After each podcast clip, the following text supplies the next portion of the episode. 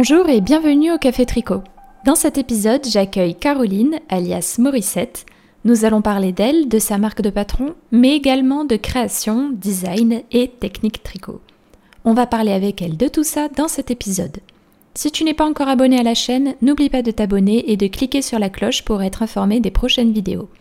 Sans transition, voici donc ma conversation avec Morissette. Bon, et eh bien bienvenue Caroline au Café Tricot. Mais merci. Euh, avant de commencer, est-ce que tu pourrais un petit peu te présenter aux triconautes qui peut-être ne te connaîtraient pas? Oui, alors donc je m'appelle Caroline, je suis designer tricot euh, pour la marque Morissette C que j'ai créée il y a à peu près trois ans maintenant. Et euh, voilà, donc Morissette C, c'est un peu un, cheminement personnel où, à un moment donné, dans ma carrière à moi professionnelle avant le tricot, je, ça me correspondait plus forcément euh, totalement. En fait, euh, j'ai fait des études de droit et, euh, et de finance. J'ai commencé à travailler dedans et puis je me suis toujours, je me suis toujours dit depuis le départ et depuis que je suis enfant que j'aurais voulu faire quelque chose de plus créatif. Mmh. Donc voilà, donc ça a toujours été quelque chose qui, m'a, qui me trottait dans la tête et à un moment donné, je pense que j'avais envie de tester et de voir si j'étais capable de faire quelque chose autour de tout ça et, et donc je me suis arrêtée. Euh, pendant plus d'un an.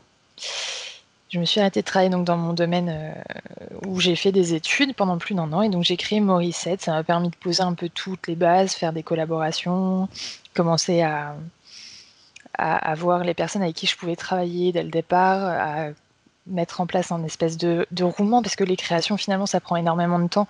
Donc si tu veux euh, si tu veux faire des créations pour l'hiver, il faut quand même t'y prendre euh, à l'avance pour pouvoir faire des tests, euh, pouvoir tout déjà même pour toi tester, euh, tricoter le patron, etc. Donc, voilà, donc je me suis arrêtée un an et, et Morissette, ça, a commencé en, en hiver 2017, je crois.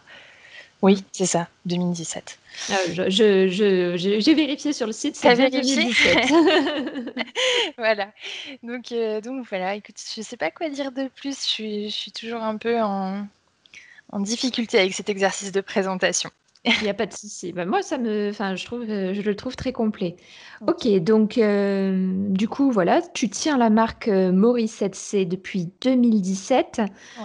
tu es designer tricot. Avant de rentrer plus amplement dans la marque Morissette C, j'aimerais revenir un petit peu sur les, les préquels et, et te demander comment tu as commencé le tricot. Comment ça t'est venu? Parce que tu disais que tu étais dans le droit. J'ai cru comprendre finance. comment comment t'es arrivée au tricot? Parce que c'est quand même un, grand écart. C'est ça, le tricot, non mais ça dure depuis très longtemps. Hein. C'est, ma grand-mère maternelle euh, donc, qui m'a appris le tricot.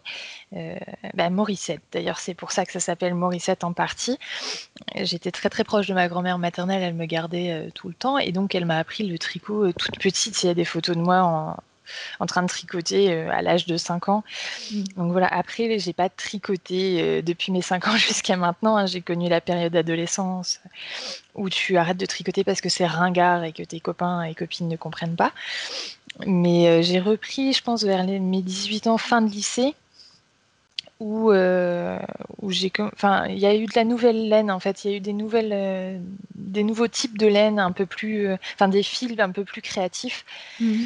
Et euh, ouais, du coup, ça, ça m'a bien plu. Donc, c'est à partir de là que j'ai recommencé à, tricoter, toujours avec ma grand-mère. Ça, a été un, partage, en fait. C'est déjà, tu n'avais pas beaucoup de vidéos euh, YouTube. Enfin, il y en avait quasiment pas.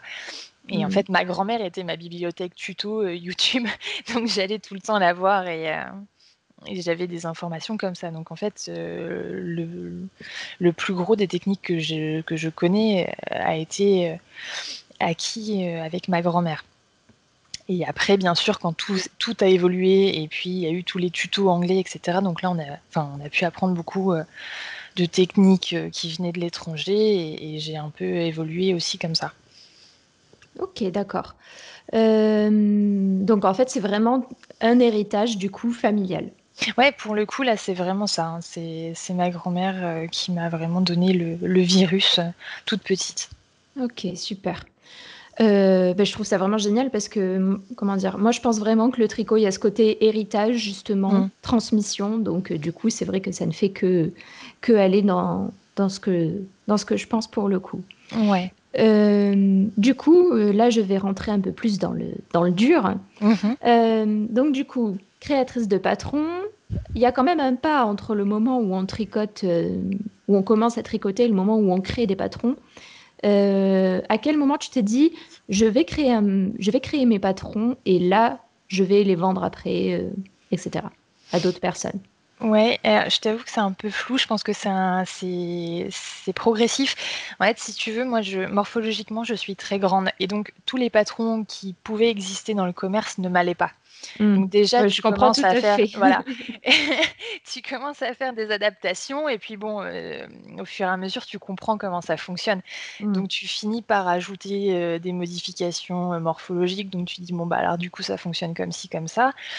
Et puis tu vois quelque chose dans le commerce aussi qui te plaît mais qui vaut une fortune et tu sais vu que tu sais tricoter que tu pourrais le faire. Donc tu commences à bidouiller et puis ça, ça commence comme ça. Enfin, en tout cas pour moi ça a commencé comme ça.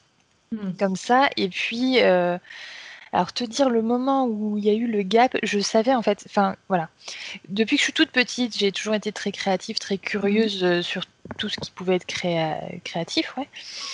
Euh, après, il y a eu un deal avec mes parents. C'était voilà, tu fais des études dans quelque, tu choisis ce que tu veux, tu fais des études dans quelque chose de stable.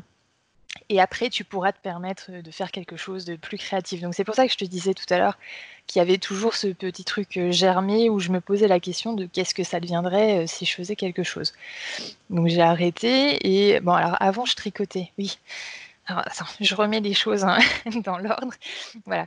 Donc je, me suis mise à faire un, bonnet euh, turban.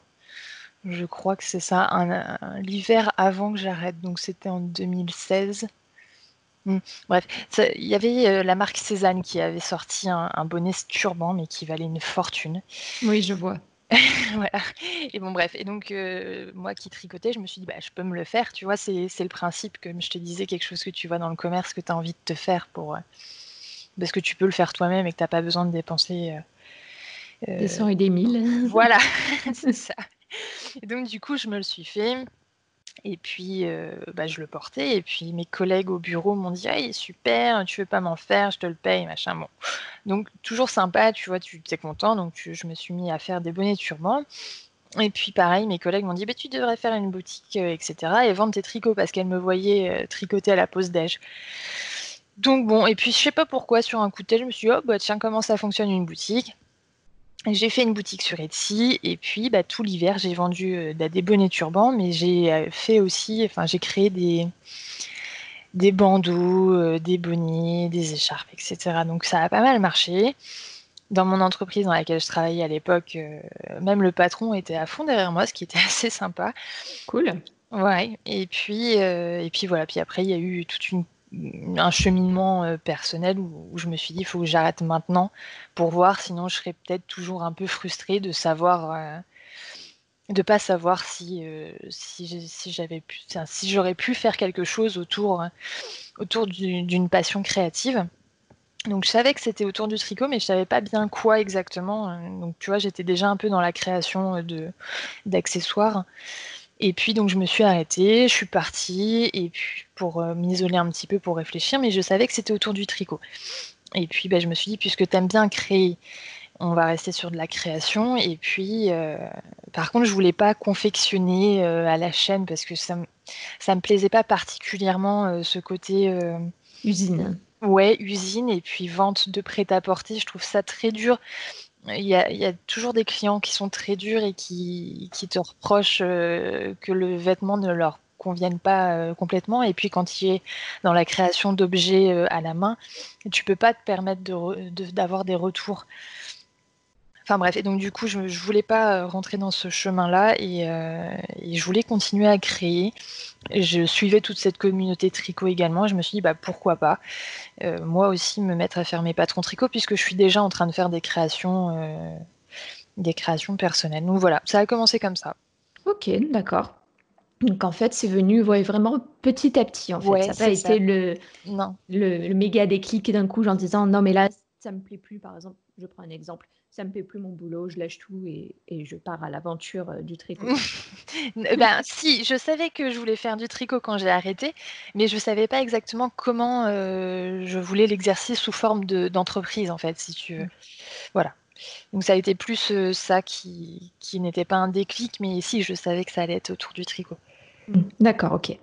Euh, donc du coup, euh, là, du coup, forcément, la question que je vais te poser, qui, qui, me brûle les lèvres depuis que, tu l'as, que, depuis que tu l'as lancé, c'est aujourd'hui, est-ce que tu as le plaisir de travailler sur Morissette à plein temps, du coup? Non, malheureusement, non. Malheureusement ou heureusement, je ne sais pas trop, en fait. Hein, mais euh, donc, j'ai repris un travail. Donc, je me suis arrêtée à peu près un an pour poser toutes les bases de Morissette, etc. Mmh. Et puis, j'ai repris un travail bah, dans mon dans mon secteur. Hein, donc je fais du, enfin je faisais du droit et, de la finance et je suis toujours un peu dans, dans ce domaine-là. Je suis juriste en fait. Mmh. Euh, et, donc du coup j'ai repris, mais alors un, travail qui me permet quand même d'avoir euh, pas mal de temps pour euh, pour Morissette. Donc donc voilà. Donc la journée c'est c'est ce travail-là et puis le soir c'est Morissette, le week-end c'est Morissette. Pendant la pause déj c'est Morissette. Enfin, tous les moments, voilà. C'est chouette. T'aimerais que ça devienne quelque chose à plein temps? Oui, bah, je pense qu'on est toutes comme ça. Hein. Euh, je pense que tous les designers euh, tricot aimeraient pouvoir en vivre à plein temps. Euh, après, c'est difficile, il faut s'accrocher.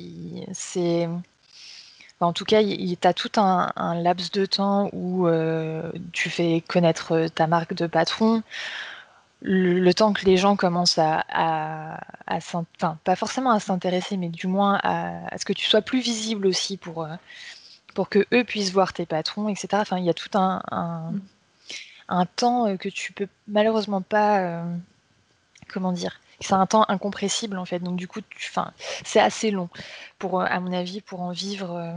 même si je pense que je fais partie de celles qui, qui le vivent plutôt bien. Mmh. D'accord. Euh, justement, là, dans la, dans la création de patron, si tu avais une, une triconaute, par exemple, qui nous écoute et qui a envie de se lancer dans le design de, de patron, euh, tu lui dirais que bah, d'abord, qu'est-ce que c'est ce que tu as le plus apprécié dans, dans cette aventure euh, entrepreneuriale? Qu'est-ce que tu apprécies le plus dans cette, dans cette aventure entrepreneuriale? Et qu'est-ce que tu as le qu'est-ce qui a été le plus difficile? Le plus difficile, je vais commencer par ça, c'est, je pense que c'est, enfin, ça, c'est totalement universel. Je pense que c'est même pas que, que, moi personnellement. Je pense que le plus difficile, c'est quand tu commences à faire tes premiers patrons, c'est la morphologie. C'est-à-dire que tu, tu grades. Alors, déjà, rien que grader, c'est pas, c'est pas simple.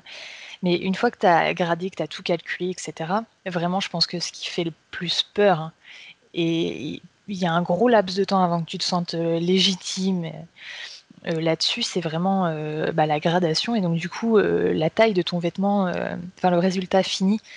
Et c'est pour ça que les tests sont hyper importants mmh. pour que tu puisses vraiment réajuster, réajuster le patron avant qu'il sorte et, être sûr que que tout colle parce que je pense que euh, vraiment c'est là-dessus aussi que, que, les personnes qui achètent des patrons t'attendent. C'est vraiment il faut que le patron soit nickel.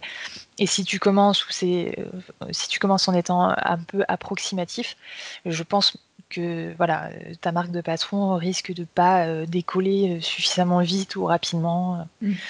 voilà. Donc ça c'était le plus difficile. Après ce que j'aime le plus c'est difficile là aussi à dire euh, ce que j'aime le plus dans la gradation, bah, voilà, après quand tu es créative, je pense que ce que tu aimes le plus, c'est le champ des possibles et tout ce que mmh. tu peux créer, alors que ça soit dans la forme de ton pull ou euh, le motif. Il y a tellement de possibilités, donc tu as, des points texturisés, tu as, des points de dentelle, tu as, des points de, des motifs jacquard, enfin vraiment, tu peux vraiment faire tout ce que tu veux tu peux, enfin, je pense qu'on a tout un, peu un style et du coup, tu as, envie d'avoir ta propre garde-robe et quelque chose qui te correspond vraiment. Donc vraiment là, tu as, le champ des possibles. Tu peux tout adapter pour que ça te corresponde bien physiquement. Mm. Je pense que c'est ça ce qu'il y a de, plus sympa avec le métier, mais et tu as plein d'autres plein d'autres aspects aussi. C'est tout ce qui est, enfin, en tout cas moi, je pense que ma partie préférée dans le processus de création d'un patron, c'est le moment où moi je vais commencer à le tricoter, donc c'est pas tout de suite, parce que moi j'ai l'habitude de tout calculer toutes les tailles avant de commencer à le tricoter ah, pour donc moi. tu es comme moi, tu prototypes d'abord et après tu tricotes. Exactement. Parce que je veux être sûre que. Euh... Ben, je sais pas toi, mais en tout cas, moi, je, remarque que tu peux partir, par exemple, moi, je fais une taille M à chaque fois pour moi. Et, euh, et du coup, si je pars avec juste les, les indications de morphologie pour la taille M que, je peux avoir, euh, des fois, ça va pas fonctionner. En fait, des fois, tu dois faire des ajustements pour que ça fonctionne avec toutes les tailles. Mm. Et donc, du coup, si tu pars euh, tête baissée, enfin, en tout cas, c'est mon avis, si tu pars tête baissée sur euh, juste ta taille M sans avoir calculé si avec les autres ça fonctionnait, tu peux te retrouver avec des différences en fonction des tailles. Enfin, du coup, je suis peut-être un peu trop perfectionniste là-dessus, mais je, préfère vraiment que tout soit gradé avant que moi je commence à, tricoter. Hmm. Oui, c'est vrai. C'est vrai qu'il y a ce côté-là. Et puis même, euh, euh, moi, j'aime bien ce côté euh, premier crash test, en fait. Moi, je le vois vraiment comme ça. C'est c'est vraiment le premier crash test pour voir si ça passe ou si ça casse. C'est ça, c'est ça. Puis bon, alors voilà, donc du coup, je fais des vérifications et puis après, donc je tricote ma taille. Pareil, là aussi, quand tu tricotes, des fois, tu te rends compte qu'il y a des choses, ça ne matche pas, donc tu, tu réadaptes. Et puis une fois que tu as fini de tricoter, donc voilà, donc tu as la partie de test et, j'aime beaucoup, beaucoup cette partie de test. Alors j'ai de la chance, j'ai des testeuses qui reviennent régulièrement et puis il y a des nouvelles têtes aussi, tu apprends à connaître les gens. Il y a des belles rencontres, tu fais des belles rencontres. Et puis euh, c'est très enrichissant parce que tu en as toujours qui vont te, te dire, bah voilà, moi j'ai cette technique, pourquoi toi tu utilises cette technique? Donc j'explique et puis des fois je découvre des choses aussi. Mmh donc on apprend beaucoup de choses. Donc je dirais que voilà tu as la partie créative où tu peux vraiment faire tout ce que tu veux, et puis il y a la partie de test où il y a énormément d'échanges, et c'est vraiment ce que je préfère. Hmm. Oui, je comprends. Et euh, donc, en fait, ouais, vraiment dans, le, dans, le, dans la création de patron, ce que tu préfères, je, reformule, je fais une, mini contraction. Euh, ce que tu préfères, c'est vraiment euh, tout ce qui est ce moment de test en fait, le moment où tu vas créer le patron, le grader, toi le tester et en même temps aussi l'échange qu'il y aura autour avec les testeuses. C'est ça. Après, une fois qu'il est fini, euh, bah, bien sûr, je suis contente parce qu'il correspond à ce que je voulais ou pas, hein, parce que des fois, tu as des... des fois, as des patrons, ils se laissent pas faire comme ça, et puis tu finis par faire totalement autre chose, mais c'est sympa aussi. Là, c'est la laine qui parle. c'est la laine qui parle, ouais, c'est ça. C'est la laine qui dit je veux pas être tricotée comme ça. et puis des fois, tu as une idée, puis en fait, c'est moche, donc tu changes, et puis euh, bon, tu as déjà tricoté. Donc, tu vois, c'est la partie où tu commences déjà à tricoter après avoir prototypé, et puis tu te rends compte que c'est moche. Donc du coup, tu changes, euh, tu te dis ah bah tiens ça, ça serait plus sympa. Et en fait, le patron ne ressemble pas du tout à ce que tu avais prévu au départ, mais c'est pas grave et c'est sympa aussi. Donc ouais, ouais, c'est c'est vraiment tout ce qui est ouais, tout ce qui est lié à la création pure. Après, une fois que le modèle est sorti, euh, bien sûr, je l'aime bien, mais j'aime ouais, c'est moins attrayant pour moi. En fait, toute la partie après est beaucoup moins attrayante pour moi. Mmh. D'accord. Ça me fait penser, ce que tu dis, ça me fait beaucoup penser à une histoire, euh, enfin, à, un moment que j'ai vécu. Euh, quand j'ai sorti la collection Islande, j'ai rêvé d'une écharpe, en fait. Ouais. Et euh, j'ai rêvé d'une écharpe qui était en tricolore et je la voyais, mais clairement, en rêve, je me suis même levée la nuit pour faire le dessin avec les couleurs, etc. Et le lendemain matin, lorsque je me réveille, j'avais les couleurs qui correspondaient. Je me suis dit, bah tiens, je vais tester pour voir. Et, et c'était absolument affreux. donc, euh, donc, je me suis dit, en fait, c'était euh, comme quoi, tu vois, on peut avoir des idées oui. où on te dit, ah, mais c'est, on se dit, mais ça va être trop génial comme ça. Et en fait, quand tu le vois en tricot, tu dis non, mais c'est. Non, même pas la peine, en fait. c'est ça. Mais donc, du coup, bon, voilà, tu as, ça de temps en temps, mais bon, après, c'est c'est sympa aussi ce cheminement où tu rebondis sur une idée que tu avais qui ne fonctionne pas, et puis tu arrives à des choses que tu n'avais pas du tout imaginées. Hmm. Oui, c'est vrai, oui. C'est vrai qu'il y a ce côté-là. C'est vrai qu'il y, a ce côté-là, rebond, euh, rebond mmh. technique. Ouais. Euh, du coup, euh, là, on est en plein dans la, dans la création. Et moi, quelque chose que, que j'aimerais te demander, c'est un petit exercice que je te demandais. Ouais. C'est comment est-ce que tu décrirais, toi, ton univers et les patrons que tu crées? Hmm. Alors, je dirais que je suis entre deux. Enfin, il y a deux, il y a deux choses que j'aime bien et que, et que je fais un peu alternativement. Euh, j'aime bien les patrons assez simples. Enfin, assez simples, je m'entends. Euh, des patrons assez. Des basiques. Ouais, des basiques, avec alors, soit un basique basique, soit euh, avec une, bonne coupe. En fait, j'aime bien tout ce qui est coupe, euh, tout ce qui est construction euh, dans le tricot. Donc, tu peux. Mm. Enfin, j'ai beaucoup de patrons assez visuellement assez simples que tu peux trouver dans le commerce aussi. Hein, des basiques. Finalement, après, moi, ce que je porte le plus, généralement, c'est des basiques. Donc, du coup, tu crées toujours des choses que tu aimes bien porter. Mm. Donc j'ai ce côté-là basique et puis j'ai aussi deux trois pat enfin quelques patrons où tu as un peu de création euh, enfin création. Ils sont tous c'est tous de la création mais j'ai plus de, fantaisie. Voilà, c'est ça. Plus de fantaisie mais mais très légèrement quand même. Hmm. Je et pourtant j'aime beaucoup en fait, tu vois même quand je regarde euh, forcément je regarde ce que mes ce que mes collègues euh, font également, tu vois, et, et j'aime beaucoup tout ce qui est jacquard, etc. Pour l'instant, je n'ai pas passé le Mmh. Mais, euh, mais j'aime beaucoup, même quand c'est très coloré ou quand, quand tu as, plus de, de fantaisie. Mais c'est vrai que pour Morissette, je, je fais plus des, des basiques ou, ou, un basique avec de la fantaisie. Mmh. Oui, voilà. C'est ce que j'allais dire, c'est vraiment ce que j'ai vu sur ton, sur ton Instagram, parce que je crois que ça fait un petit moment que je te suis, je crois. Où, euh, et, euh, et, en fait, ça faisait un moment que je voyais tes, tes, tes, tes patrons, etc. Je me disais, mais ça, c'est bien parce que le jour où j'ai envie d'un basique, Mmh. Je sais que c'est là que je vais aller parce que euh, je, je, sais que je trouverai un patron basique, tout simple. Que... Mais comment dire? Pas basique, tout simple, justement. C'est, comment dire? Euh, je trouve qu'ils ont quand même une petite, une, une, petite touche. Je pense notamment, c'est le gilet Vicky, je crois, de tête, qui a une petite bande mousse, qui est vraiment très très jolie. C'est une bande de mousse, je crois. bande de mousse. Ah non, c'est Riales. Ça ah, doit être Riales, avec euh, avec un panneau de, de points euh, sur le bas, c'est ça? Oui, c'est ça. Ouais, ouais donc c'est Riales celui-là.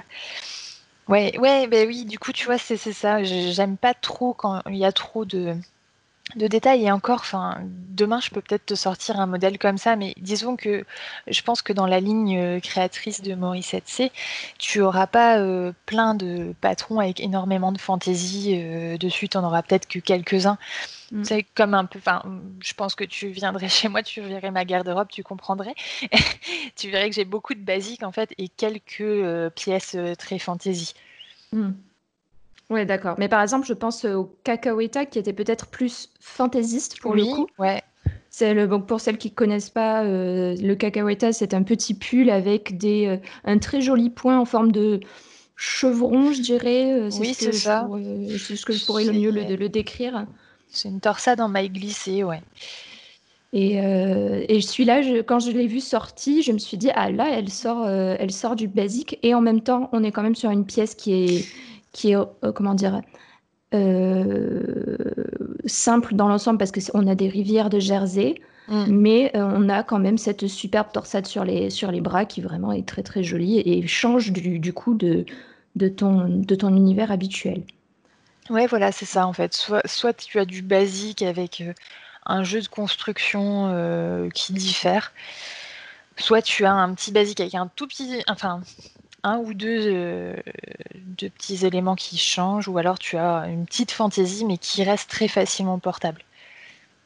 Ben voilà, Vicky, là je l'ai sous les yeux. Vicky, en fait, c'est pas du point mousse, je me suis trompée. Je Je sais pas pourquoi je le voyais en point mousse, c'est du jersey. mais euh, je sais pas pourquoi je le voyais en point mousse. Mais, tu euh, vois, Vicky, typiquement, c'est une question de construction. Alors, en ce moment, je suis vraiment dans une dans une série de, pulls avec des constructions qui diffèrent. Donc à chaque fois, tu recommences à zéro par contre pour la gradation. Donc c'est compliqué, mais c'est hyper enrichissant. Et Vicky, typiquement, voilà, là, mon, but c'était de faire une bande d'encolure qui ne se déforme pas parce que, enfin, je sais pas toi, mais souvent dans les, dans les cardigans qui sont tricotés de main, ta bande d'encolure finit par se, par se déformer et faire des espèces de vagues. Je sais pas si tu vois ce que je veux dire. Oui, oui, je, je crois voir, oui, oui. C'est, je trouve, moi, j'avais l'impression que c'était par rapport, enfin, c'est pas, j'avais l'impression, j'avais cru déterminer que c'était par rapport au, à l'espacement des boutons.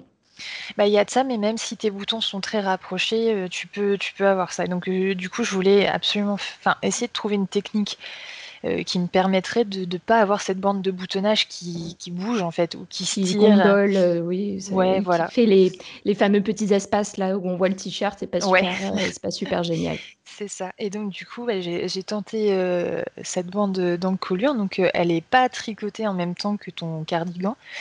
Elle est tricotée, enfin c'est une pièce à, à part. Il n'y a pas de couture. Il n'y a pas du tout de mmh. couture sur, sur Vicky.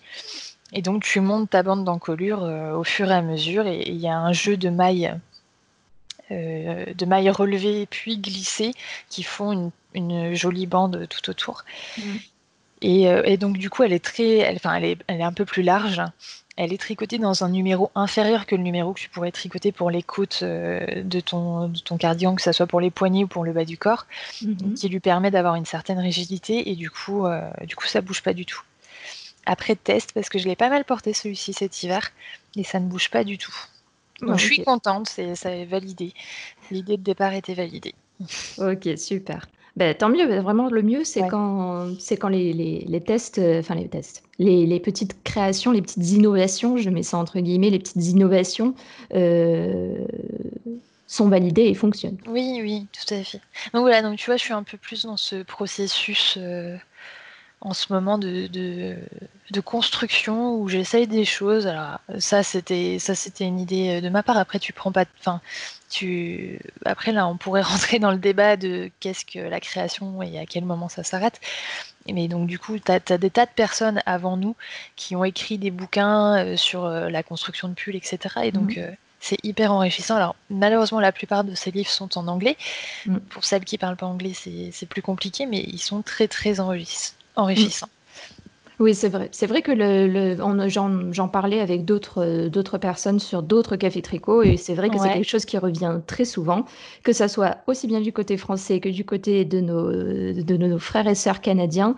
Euh, c'est c'est quelque chose qui manque côté francophone. Ce sont des, des éléments techniques. Ouais, je suis d'accord. Ok, euh, forcément, moi du coup, là, avec tout ton univers que je vois, j'ai une petite idée de la réponse, mais je vais quand même te la poser. Euh, quelles sont les pièces que tu préfères créer? Euh, bah oui, j'imagine. bah, c'est bah, pull ou cardigan. J'aime bien les grosses pièces.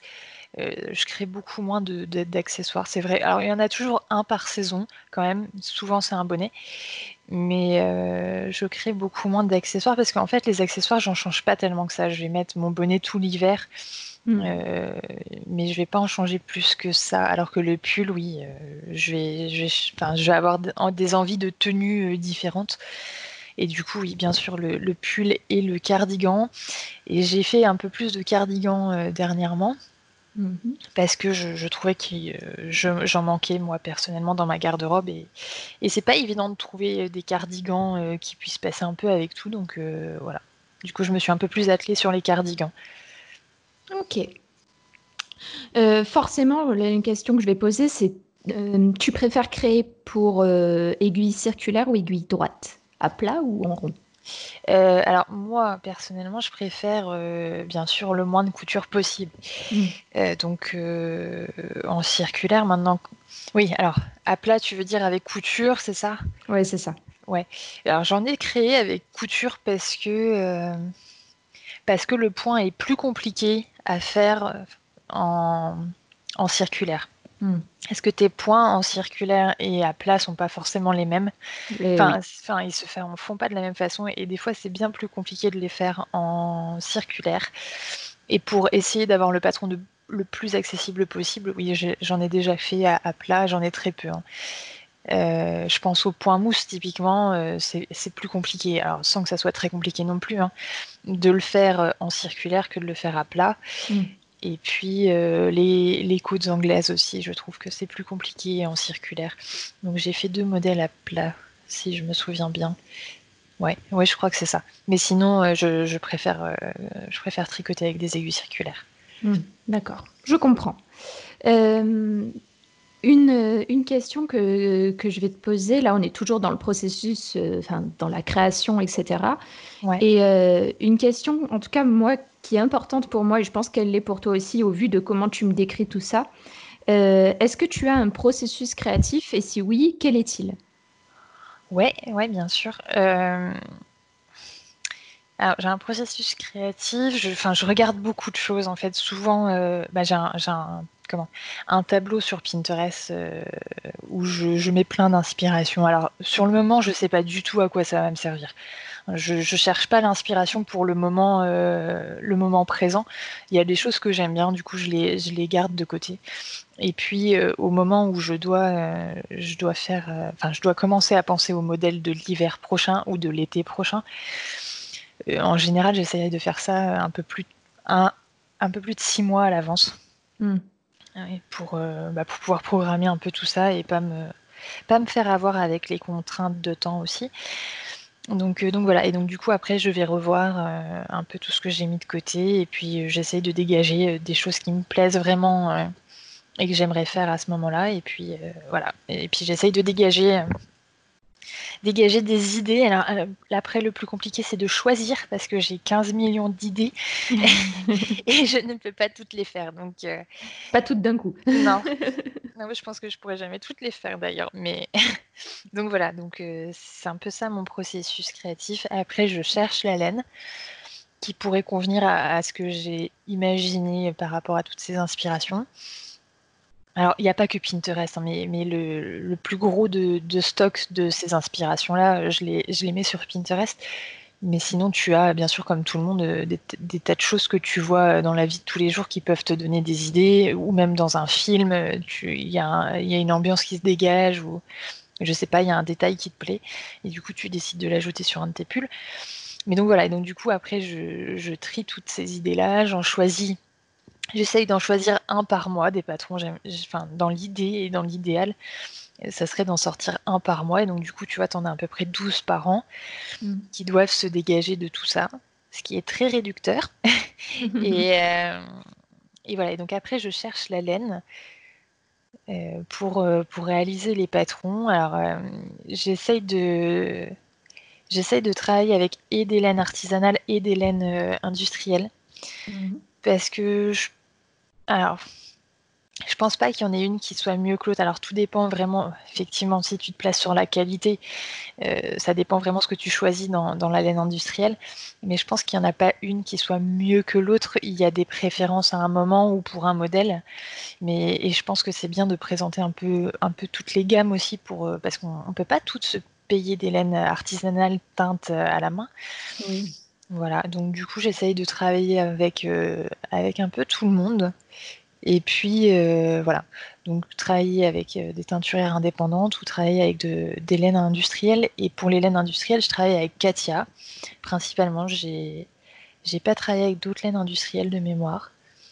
Pas que j'ai choisi Katia et que du coup je dise non aux autres, hein, pas, pas, du tout, mais euh, Katia c'est un partenaire depuis le tout tout début qui me mmh. fait confiance et, et, et du coup euh, on a une relation un peu un peu comme ça de confiance on fonctionne on fonctionne carte blanche et il me donne la possibilité de tester plusieurs de leurs laines industrielles et je choisis un peu celles qui pourraient me plaire pour certains modèles et, et pour d'autres je travaille avec avec des teinturières indépendantes. C'est chouette. Hein Ouais, ouais, bah c'est. Depuis le départ, c'est un peu une volonté de, de faire un peu sur les deux tableaux pour déjà faire travailler tous les secteurs et, et montrer tout ce qui existe aussi euh, aux filles qui me suivent. Mmh. Tout ce qui est possible de faire et même ouais. laisser plus de, de latitude euh, aux, aux, personnes qui veulent tricoter tes, tes patrons. Voilà, c'est ça. Ok. Là, forcément, tu m'as parlé d'inspiration, etc. Moi, il y a une question que, que je vais te poser à présent, c'est est-ce que ça t'arrive de tricoter des patrons d'autres créateurs ou créatrices? Et euh, si oui ou non, est-ce que cela te fait parfois peur d'être influencé par eux? Qu'en penses-tu de, de cette question? Euh, alors non, ça m'arrive pas d'en tricoter parce que je n'ai pas du tout le temps malheureusement, mais je pense que euh, est toutes pareilles. J'ai pas le temps de tricoter euh, des patrons de d'autres designers parce que ça me prend tellement de temps déjà Morissette à, développer que j'ai pas du tout le temps de de tricoter d'autres. Par contre, j'aimerais beaucoup beaucoup avoir le temps parce qu'il y a plein plein de belles choses qui existent et qui sortent. Et euh, si, oui, si tu es forcément influencé par, euh, par ce qui peut sortir, puisque forcément, puisque tu tricotes, tu n'as pas des œillères, tu, tu bosses pas dans ton coin, euh, Puis même, j'essaye de discuter aussi avec, avec d'autres designers. On, peut parler de techniques ou de choses comme ça. Mais tu, tu peux pas, enfin, tu les vois forcément sortir, les modèles. Donc, donc tu, forcément, ça, quelque part, ça doit t'influencer, comme euh, le prêt-à-porter t'influence aussi, je mm. pense. Oui, c'est vrai, il y, a, ce côté. Euh, je mets ça dans l'inspiration plus. Oui, voilà. Mais euh, après, il y en a qui ont vraiment peur de cette influence et qui, qui se disent, mais c'est en évitant, par exemple, les réseaux sociaux ou en, en, ne regardant pas ce que font les autres que j'éviterai d'être influencée. J'aime pas trop cette politique de l'œillère, donc euh, je préfère. Ouais, euh, non. Ouais, puis après, tu vois, ça reste dans l'échange aussi, tu vois. Tu, tu regardes des choses, tu apprends en mmh. plus en regardant. Euh, il y a plein de fois où je vois des modèles de d'autres designers, je me dis tiens comment elle a fait ça, donc je regarde un peu plus en détail. Et puis bon, bon après avec l'expérience, tu comprends un peu comment ça a fonctionné, comment elle a fait pour pour réaliser sa construction, etc. Mais je, je, pense pas, non. Je, pense pas que tu sois plus influencé que ça. Euh, il y a tellement, tellement de choses que tu vois dans une journée. Tu peux être influencé par des tas de choses. Donc euh, oui, je pense que c'est des inspirations. Après, il y a des tendances aussi, hein, que ça soit dans le design tricot ou pas. Euh, il y a des patrons qui vont se ressembler fortement. Alors après, là, tu vois, on, rentre dans le débat de, de qu'est-ce qui est une copie ou pas. Pour, être de l'autre côté de la barrière en tant que designer, je pense vraiment qu'il y a très peu de copies de design. Quand tu vois le travail que ça te prend, même si tu as un même patron, en réalité, enfin derrière, tu n'as pas utilisé la même laine. Donc, tu as tout un travail de gradation euh, pour adapter à ta laine. Donc, à part si tu as vraiment choisi la même laine que le patron que tu as été acheté auparavant pour euh, copier, mais enfin, je vois pas trop l'intérêt. Euh, derrière. Donc je mm. pense vraiment pas qu'il y a, il y a beaucoup de. Enfin, je pense pas qu'il y ait beaucoup de, de copies en soi, même si tu as des modèles qui se ressemblent beaucoup. Je pense que peut-être que les designers ont les mêmes inspirations. Mm. Mais, et puis ça vient d'une tendance aussi euh, actuelle. Tu as, des choses dans le prêt-à-porter que tu aimes bien et du coup tu retranscris un peu dans tes designs aussi, je pense. Mm. Oui, c'est vrai, il y a beaucoup de choses aussi qu'on c'était quoi la dernière fois que je voyais un patron qui était sorti et qui ressemblait beaucoup à un ancien pull de chez, bah, de chez Cézanne justement Ouais. et euh, je me disais: «Bah, voilà, en fait, euh, le le prêt-à-porter est aussi l'inspiration parfois des, euh, des créateurs, créatrices», donc mais tout à fait. Et puis bon, moi je suis un peu décomplexée sur le sujet par rapport à ça. Hein, on, peut en parler. Mais euh, pour moi, la création, elle se, elle, elle pas sur le fait que tu as vu un pull chez Cézanne ou chez n'importe quelle autre marque et que du coup tu as envie de faire un truc un peu dans le genre parce que tu aimes bien et que c'est ce que tu as envie de porter. Juste la création, elle est, enfin, c'est tout ce qui est derrière, tout ce qui est gradation. Euh, c'est pas l'inspiration que tu as vue. Je pense vraiment que c'est tout le travail que tu fournis derrière. De, la gradation, ça peut te mettre plus, enfin pour l'avoir eu, ça peut te mettre plus d'une journée à réaliser. c'est vrai, oui. je, suis sur un, pull qui va sortir euh, au, au, printemps, là, vers mai, je pense. Et j'ai mis trois jours à le grader. Je crois que c'est ma plus belle performance. c'est la plus longue. J'ai mis trois jours à le grader parce que, euh, parce que je voulais une construction comme ci, comme ça. Mais en soi, quand, quand vous allez le voir, il est, il est assez simple. Enfin, c'est visuellement, il est assez simple. Donc, tu vois, je pense pas que je pense pas que la créativité soit euh, enfin, puisse être jugée dans, dans, le fait que tu aies eu une, une, inspiration Cézanne ou une inspiration, euh, je sais pas, n'importe quelle marque. Euh, je pense que, enfin, comment dire, tu... Je pense qu'il y a beaucoup de personnes qui pensent que la création, c'est le fait de, de, mettre des motifs, de créer des motifs originaux, etc. Déjà, il faut savoir qu'en tant que designer, on... je pense qu'il y a très peu de personnes qui inventent euh, des motifs ou des points. Il y a déjà mm. des bibliothèques énormes de points qui existent. Et, et je pense qu'on est toutes comme ça aussi. On a toutes des inspirations de points Mmh Après, c'est pas parce que tu as vu un point dans un livre ou dans une bibliothèque de points que, que c'est non créatif. En fait, c'est la façon dont tu vas utiliser, dont tu vas imaginer ce point qui fait que c'est une création originale. Enfin, en tout cas, c'est mon avis sur la création. Mmh. voilà. Non, mais c'est vraiment euh, sympa. Merci, euh, merci du, du partage. Euh, du coup, forcément, là, je vais te poser une petite question indiscrète. Quels sont tes projets futurs Sans peut-être trop nous en dévoiler, mais est-ce que quels sont tes projets futurs, que ce soit pour la marque ou que ce soit sur tes aiguilles en ce moment?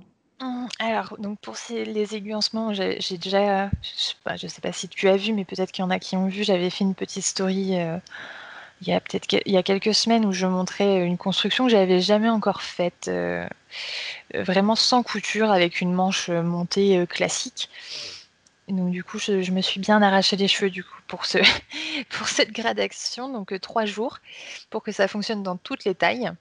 Donc, euh, donc là, je suis en train de le tricoter. Je devrais l'avoir fini. Euh, ouais, je devrais l'avoir fini ce week-end. Mhm. Et puis après, il va partir en test. Donc test pendant pendant cinq semaines, puisque c'est un, petit cardigan court avec manches courtes.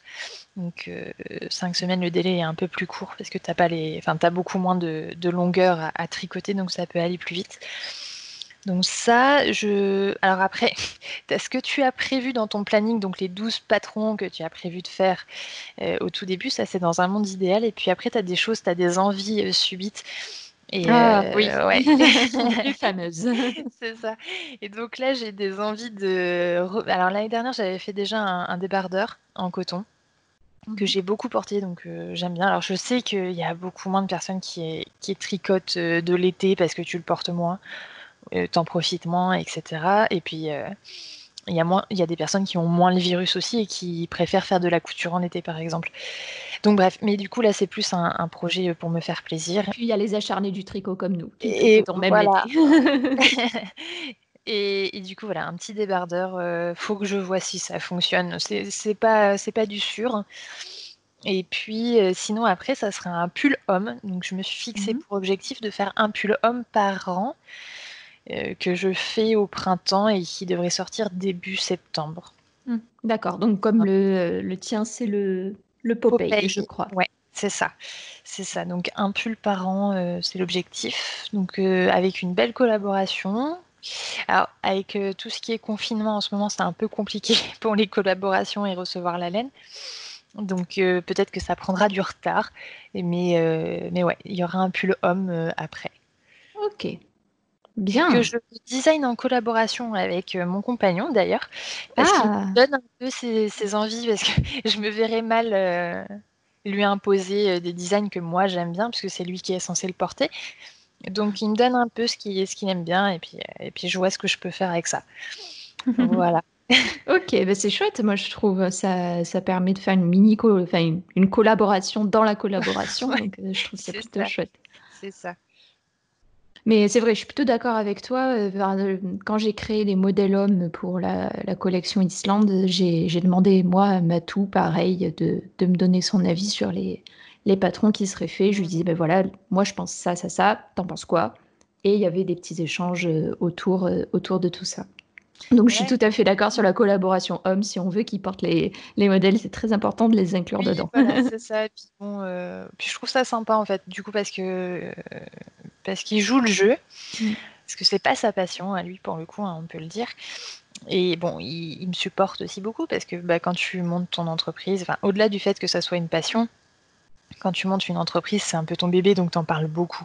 Donc il est, il est tout le temps en train de m'écouter, essayer de comprendre, euh, même quand ça fonctionne pas, tu vois, je, je, lui dis que ça fonctionne pas, sauf que lui il me regarde avec des yeux, il sait pas pourquoi ça fonctionne pas. Mais, euh, Mais du coup, voilà. Et donc, euh, pour son pull, j'essaye toujours de, de l'inclure beaucoup. Donc, il choisit les couleurs, il choisit la, matière, etc. Et, euh, et, on regarde un peu les modèles. Enfin, je lui propose des, des, idées, voilà. Et on regarde les modèles qui pourraient, qui pourraient lui plaire. Et après, je lui propose des motifs ou pas de motifs, ou, tu vois. Voilà. Et donc, du coup, après, il est content parce qu'il essaye le pull au fur et à mesure. Mais d'ailleurs, c'est c'est plus compliqué pour moi de, de grader euh, pour l'homme. Oui, euh, c'est pas les. Il y a parfois des toutes petites différences. Ouais, ouais, ouais, tout à fait. Et bon, et enfin, puis même c'est plus compliqué. Des fois, la femme, tu peux te permettre d'avoir une emmanchure un peu plus loose euh, pour que tes calculs fonctionnent, euh, voilà. Mais l'homme, tu peux pas te permettre. voilà. Donc, euh, donc voilà. Donc c'est un peu plus compliqué, ouais. Il y a plus d'appréhension parce que forcément, je, je, vois moins bien ce que ça va donner puisque n'étant pas un homme, je peux pas trop me rendre compte. Donc je suis obligée de lui essayer régulièrement. Mm. voilà. Donc du coup, c'est important pour moi qu'il soit qu'il soit investi un peu dedans pour pas que ça soit une corvée pour lui après. Moi, je me souviens quand j'ai commencé à, tricoter pour les hommes, il y a un truc qui m'avait un petit peu étonnée. ça, tombe sous le sens pourtant, mais tant qu'on le, tant qu'on vraiment on le fait pas, on s'en rend pas compte. Avec les femmes, on peut s'amuser à faire une taille, etc., à marquer la taille pour que ça soit joli sur le pull, etc. Non, l'homme, c'est tout droit, c'est un H. Donc, euh, oui, oui, tu peux jouer sur les emmanchures. Oui, tu peux jouer sur les embranchures, mais il y a, vraiment, je trouve qu'il y a vraiment que là que tu peux jouer parce que c'est c'est pas la peine de lui tailler de lui faire la taille de guêpe. Hein, non, je pense que c'est pas c'est pas très intéressant. Alors après, ils ont ils ont leurs idées aussi. Hein, l'autre jour, donc on regardait pour ce fameux modèle et, et donc on a vu des pulls qui étaient un peu plus près du corps, hein, donc qui, qui mettent un peu en valeur, etc. Mais donc il me disait non, pas ça, pas près du corps. Donc euh, tu vois, j'essaye de prendre un peu. Euh, ouais, le fameux, faut pas que ça colle. faut pas que ça colle, voilà, exactement. Euh, ok, super. Bon, mais moi je trouve ça chouette, ça va être enthousiasmant en tout cas les prochains mois. Oui, oui. Vas-y. Non, je disais, ça fait, ça fait plein de projets pour les prochains mois encore. Hmm. Euh, forcément, moi, il y a une. Là, on a parlé beaucoup de tricot. Hmm.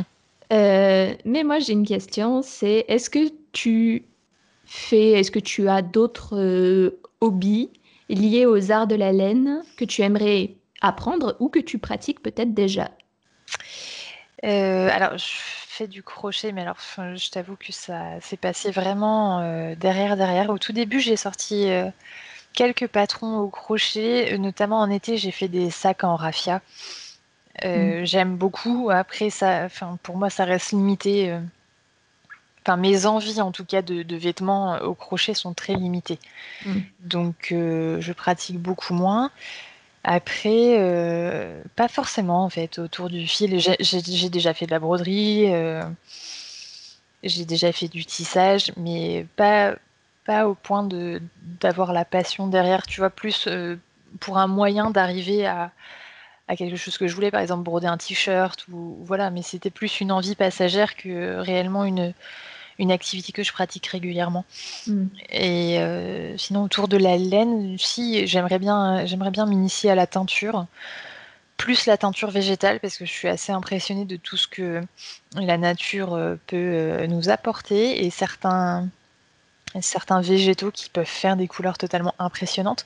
Donc ça, ça m'intéresserait plus, mais pas forcément pour la laine en elle-même, mais vraiment le, côté apprentissage euh, des couleurs et, de tout ce qu'on peut faire avec, avec euh, ce qu'on a sous la main en fait. Hmm. Oui, avec euh, l'utilisation de, de certaines plantes, c'était dans dans une fiche que j'ai rédigée avec euh, un triconaute qui, m'avait proposé de l'aide pour euh, une radio euh, que je voulais axer sur, sur la teinture. Il m'a, proposé de faire une fiche avec des recommandations donc sur l'utilisation de différents végétaux, fruits, racines, etc., feuilles. et j'ai été très étonnée d'apprendre, par exemple, que certains végétaux pouvaient faire une couleur à laquelle on s'attendait pas du tout. Ah oui, ouais. D'accord, ok, bah, c'est intéressant. Tu, tu pourras me, me dire euh, où est-ce que je peux la retrouver? Enfin, Je ne euh, sais pas si, si tu l'as publiée, remarque. Euh, si, alors, c'est pas une radio destinée 100% à la teinture, mais à l'intérieur, avec Matou, on a donné accès à la fiche technique teinture et euh, je te l'enverrai, euh, je te l'enverrai après si. Super, super. Ouais, ouais, bah oui, c'est toujours intéressant. Donc voilà, tu vois ça, ça.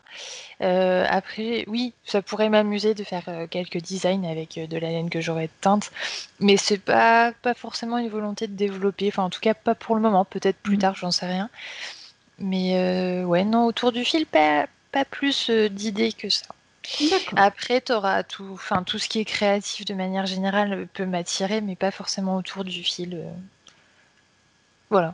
Ok, d'accord. Donc autre, autre que, que fil peut-être. ouais. Euh, une, euh, là, j'ai vu forcément avant, que, avant de, parler avec toi, je suis allée jeter un œil sur le Ravelry euh, et sur ton Ravelry et j'ai vu qu'il y avait bon, forcément énormément de projets, donc beaucoup de. j'ai vu que, que tes designs et je me suis dit, parmi toutes ces pièces, j'aimerais bien savoir, moi, euh, laquelle euh, te rend la plus fière? Quel est le projet qui te rend le plus fier, la plus fière? Quel est le ton plus beau projet? Bah, je, te dirais Popeye en fait, parce que justement c'était grosso vers l'inconnu. Et, euh, et, le fait d'avoir réussi à grader pour toutes les tailles pour hommes, mhm. ça me rend assez fière, ouais. Je pense que c'est ouais, celui dont je suis le plus fier, pas forcément le plus technique, mhm. mais du coup assez fier d'avoir réussi à sortir de, de ma zone de confort en fait. Oui. D'accord, je comprends. Et forcément, je vais te demander le pendant quel est le projet qui t'a, euh, que, que, tu considères comme un, un, raté, par exemple? Pas forcément parmi tes designs, mais un projet peut-être que tu as, que as tricoté et que tu considères comme un raté. Euh... pas facile. C'est parce que, en fait, si tu veux, à chaque fois que j'aime pas un design que j'ai pu faire, je le change complètement. Donc, oui, je m'en euh, doutais.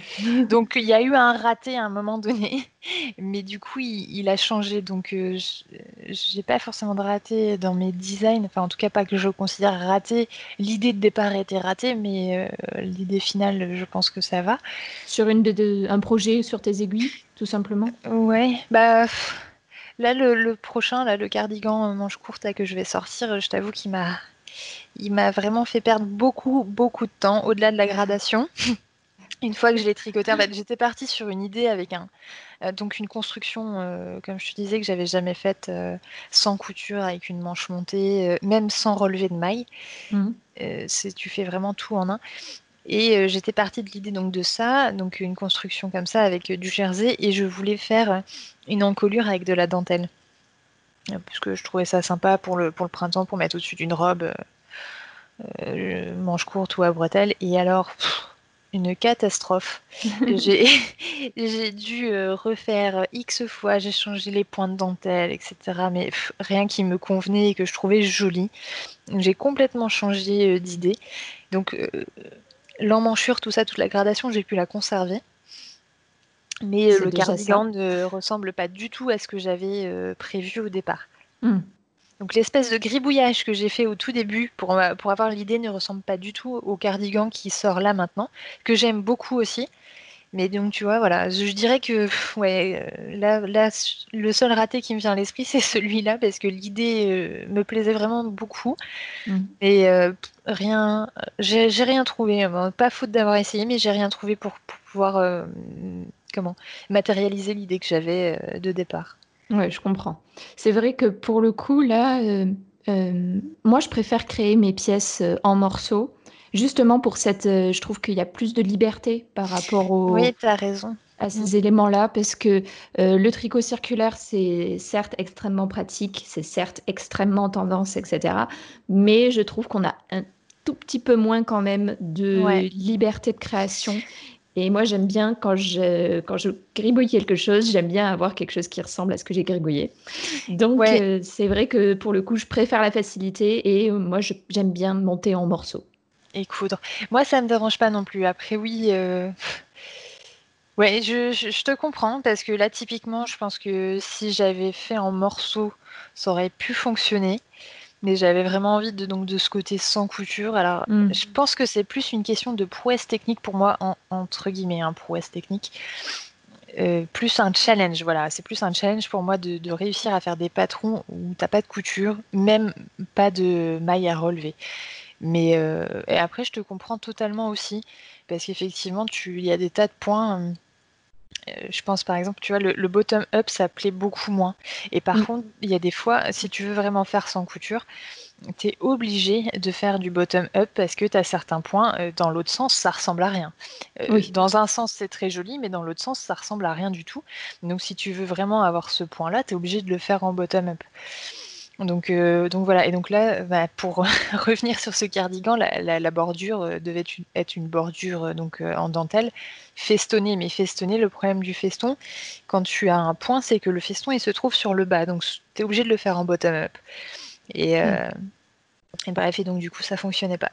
Ça fonctionnait pas pour rattacher sur mon, sur mon cardigan, ou alors j'aurais dû faire une couture, mais euh, j'appelle ça la technique à la fil d'art, mais c'est sûrement pas leur technique à eux.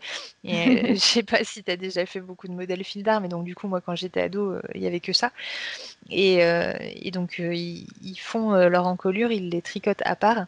Et, ils les cousent. En fait, ils font ils font l'encolure par exemple en côte 1-1 Mhm. Il tricote en jersey après, et puis donc, du, coup, tu dois, tu dois comment, tu dois repasser cette bordure en jersey, la défaire doucement, et ensuite prendre une aiguille à laine et, et coudre les quelques mailles là que tu as.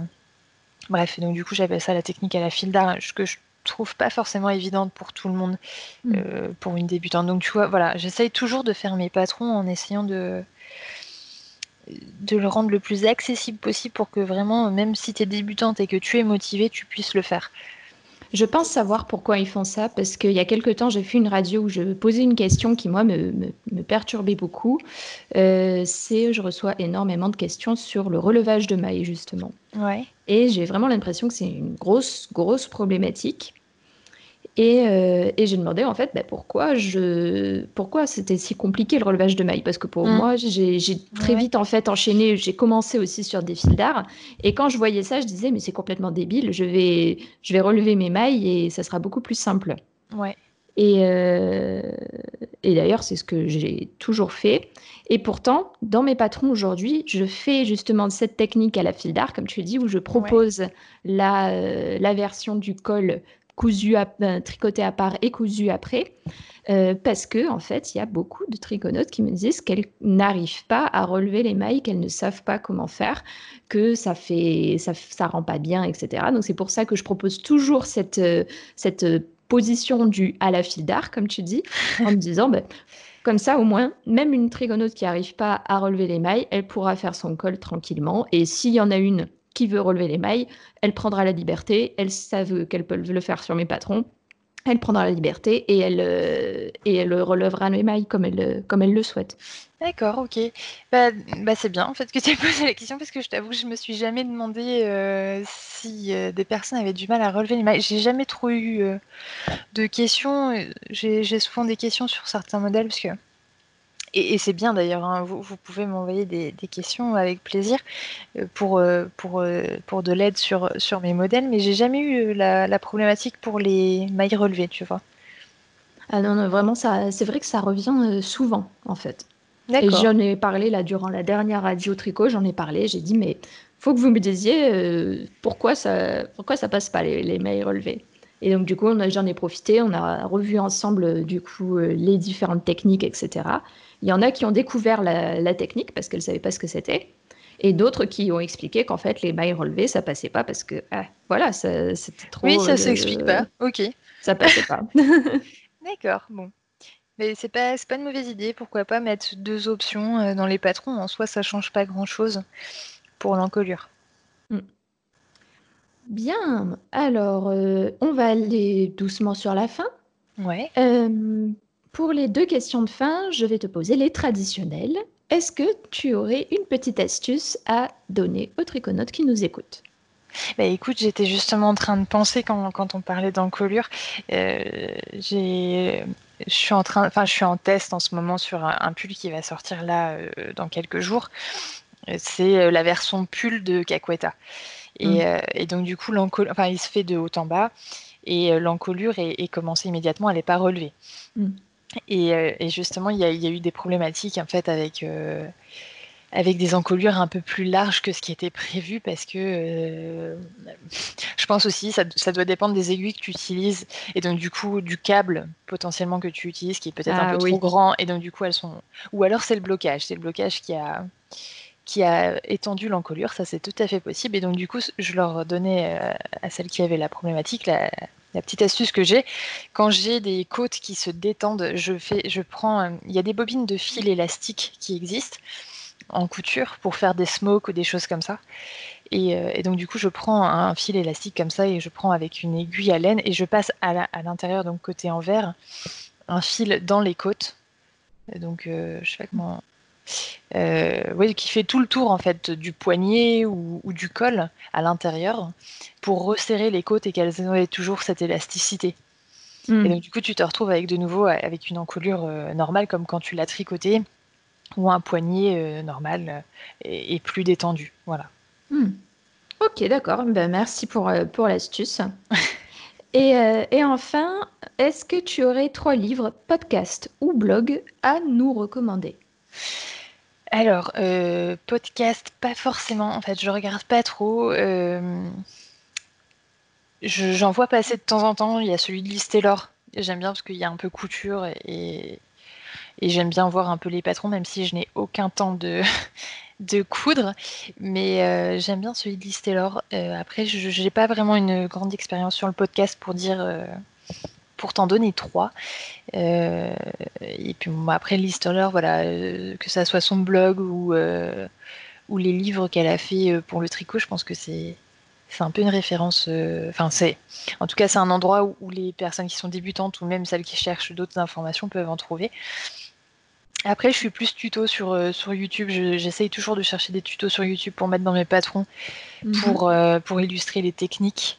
Et tu as, tu as comment Need Spirit, qui fait des très bons tutos euh, en français, malgré son nom.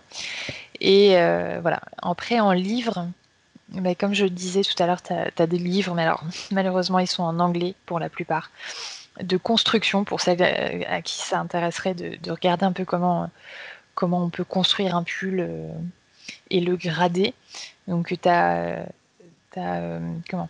Barbara Waker qui. Euh, euh, attends, non, je sais plus. Je crois que c'est ça. Oui, c'est ça, Barbara Waker qui, euh, qui a fait des, bouquins sur, sur le tricot. Alors, tu as de, la construction et puis tu as des bibles de points qui sont très utilisées, à mon avis, par aussi mes collègues designers. Et donc, tu en as un qui s'appelle Knitting, Knitting from the Top.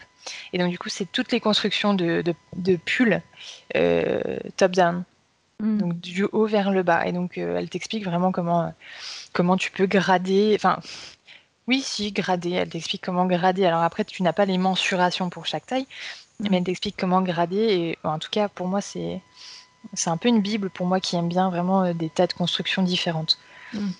Je crois qu'elle a aussi beaucoup de, de, points aussi. Ouais, ouais. Et donc, tu as, quatre, euh, quatre tomes de points que j'ai aussi.